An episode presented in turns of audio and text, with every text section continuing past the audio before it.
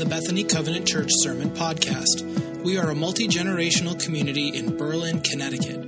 Our services are held Sundays at 9:30 a.m., and you can find out more about us at www.bethanycovenant.org. Sought as a murderer of an Egyptian soldier, Moses, now age 40, escaped from the Sinai to the land of Midian.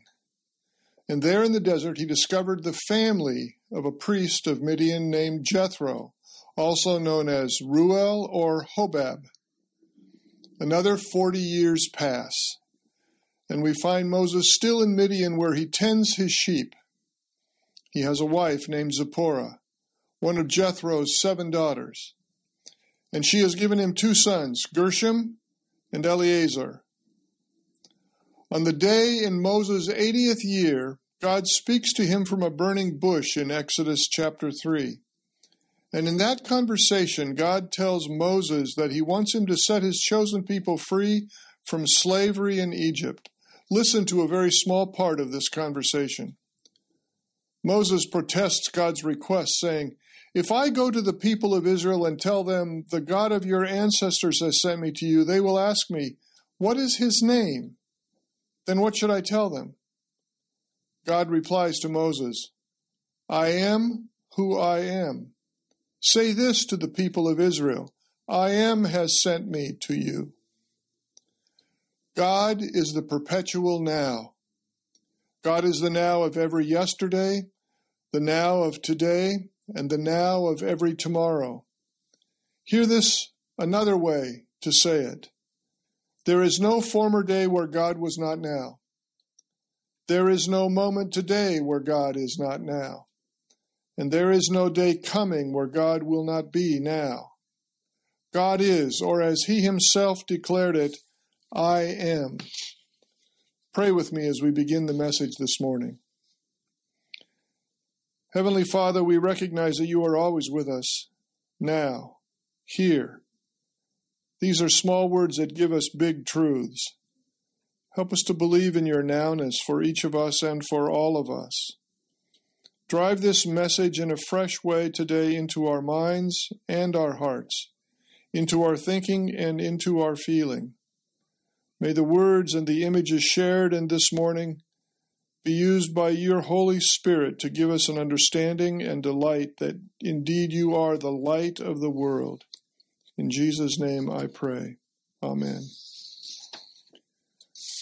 With the backdrop of I am, we enter into the I am declarations that Jesus makes in the Gospel of John. Last week we looked at the first time Jesus said I am when he said I am the bread of life. John 6:35.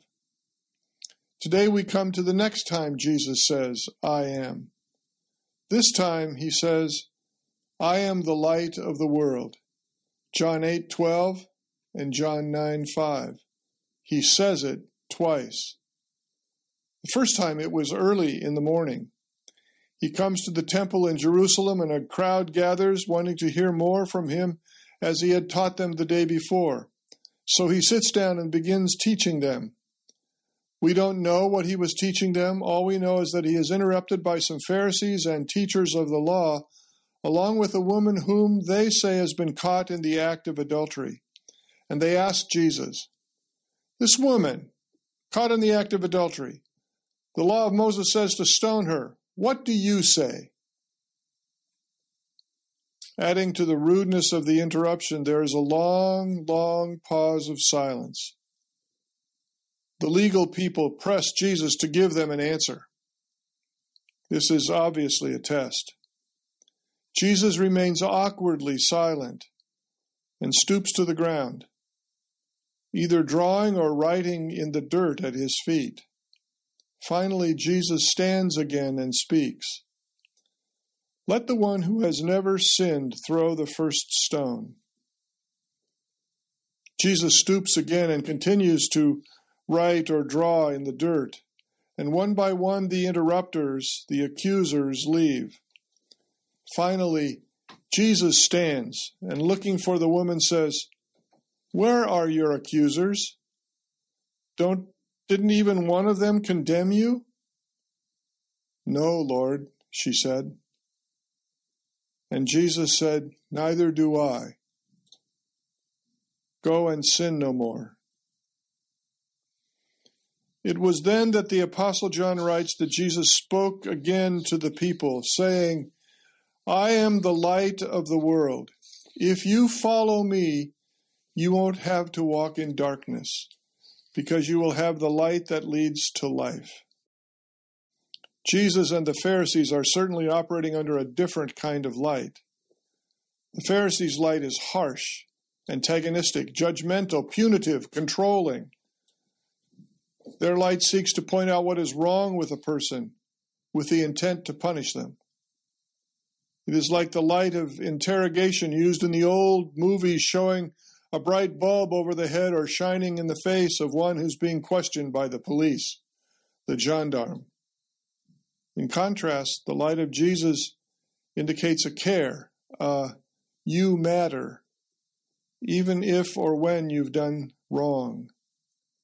Jesus is giving a perfect demonstration of what he said to Nicodemus in John 3. God sent his Son into the world not to judge the world, but to save the world through him.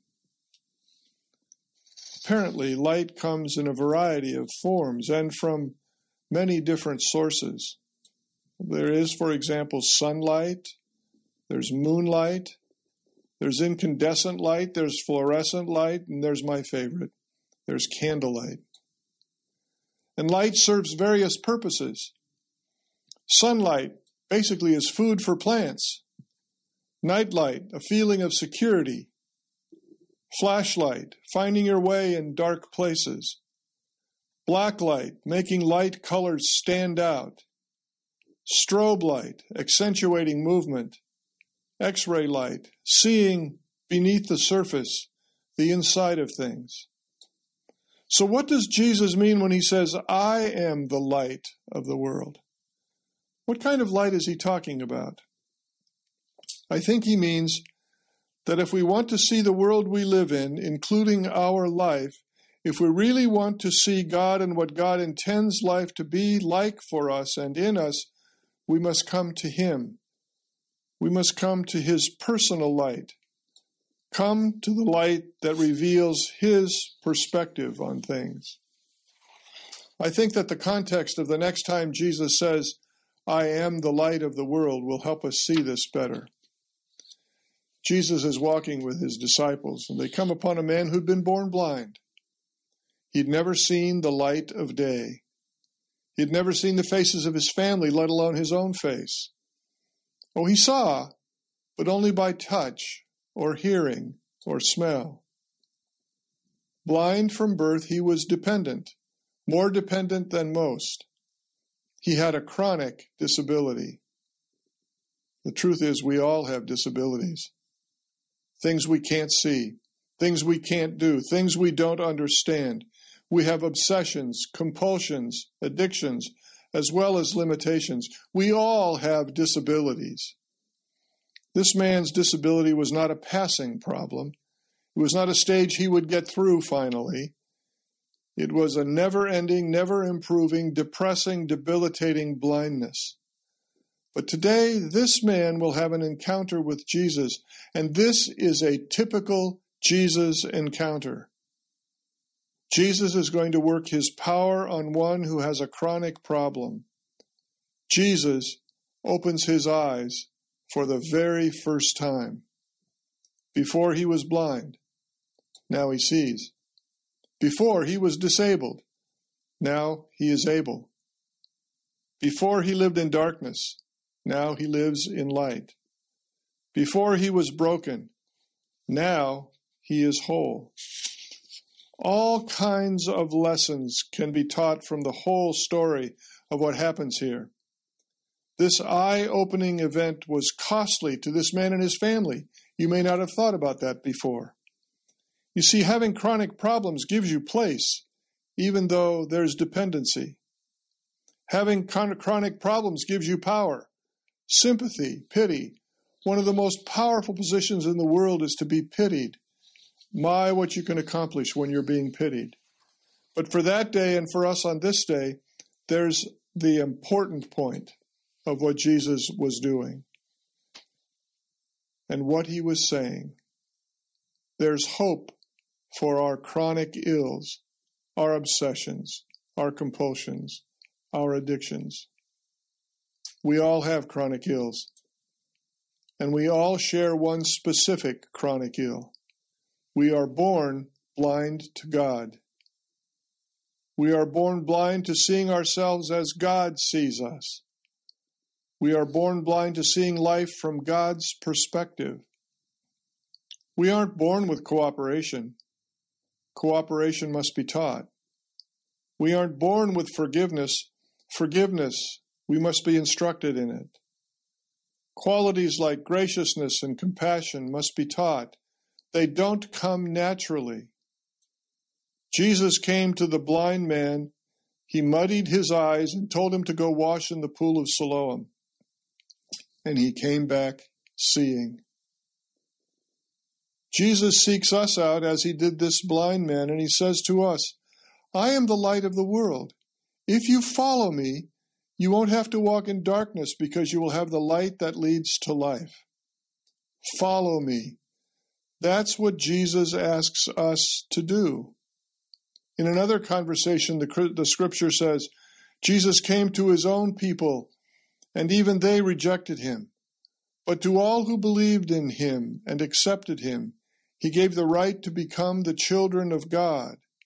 They are reborn not with physical birth, resulting from human passion or plan, but a birth that comes from God. Believe me, accept me. That's what he asks us to do.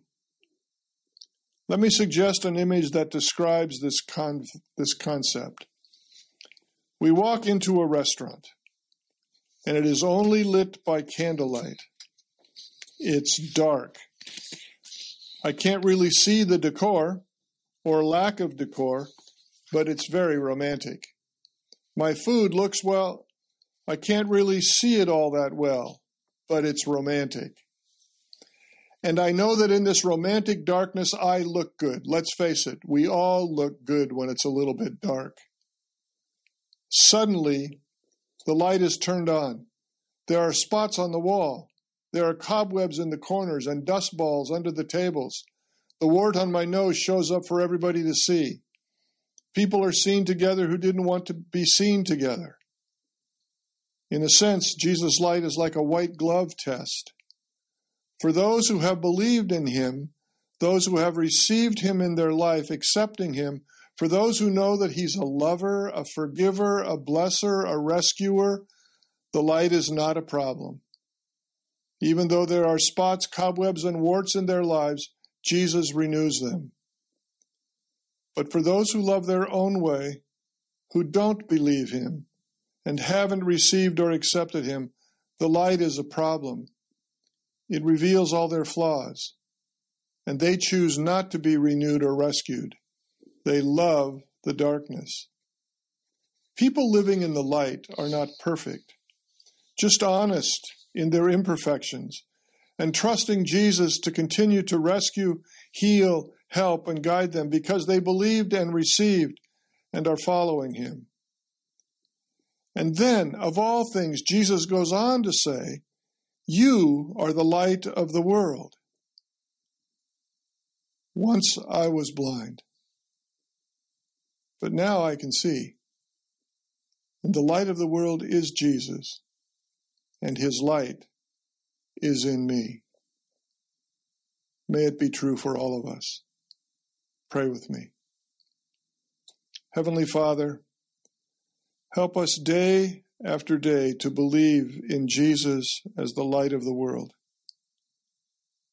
Help us, Father, day by day to receive him as our Savior and as our Lord.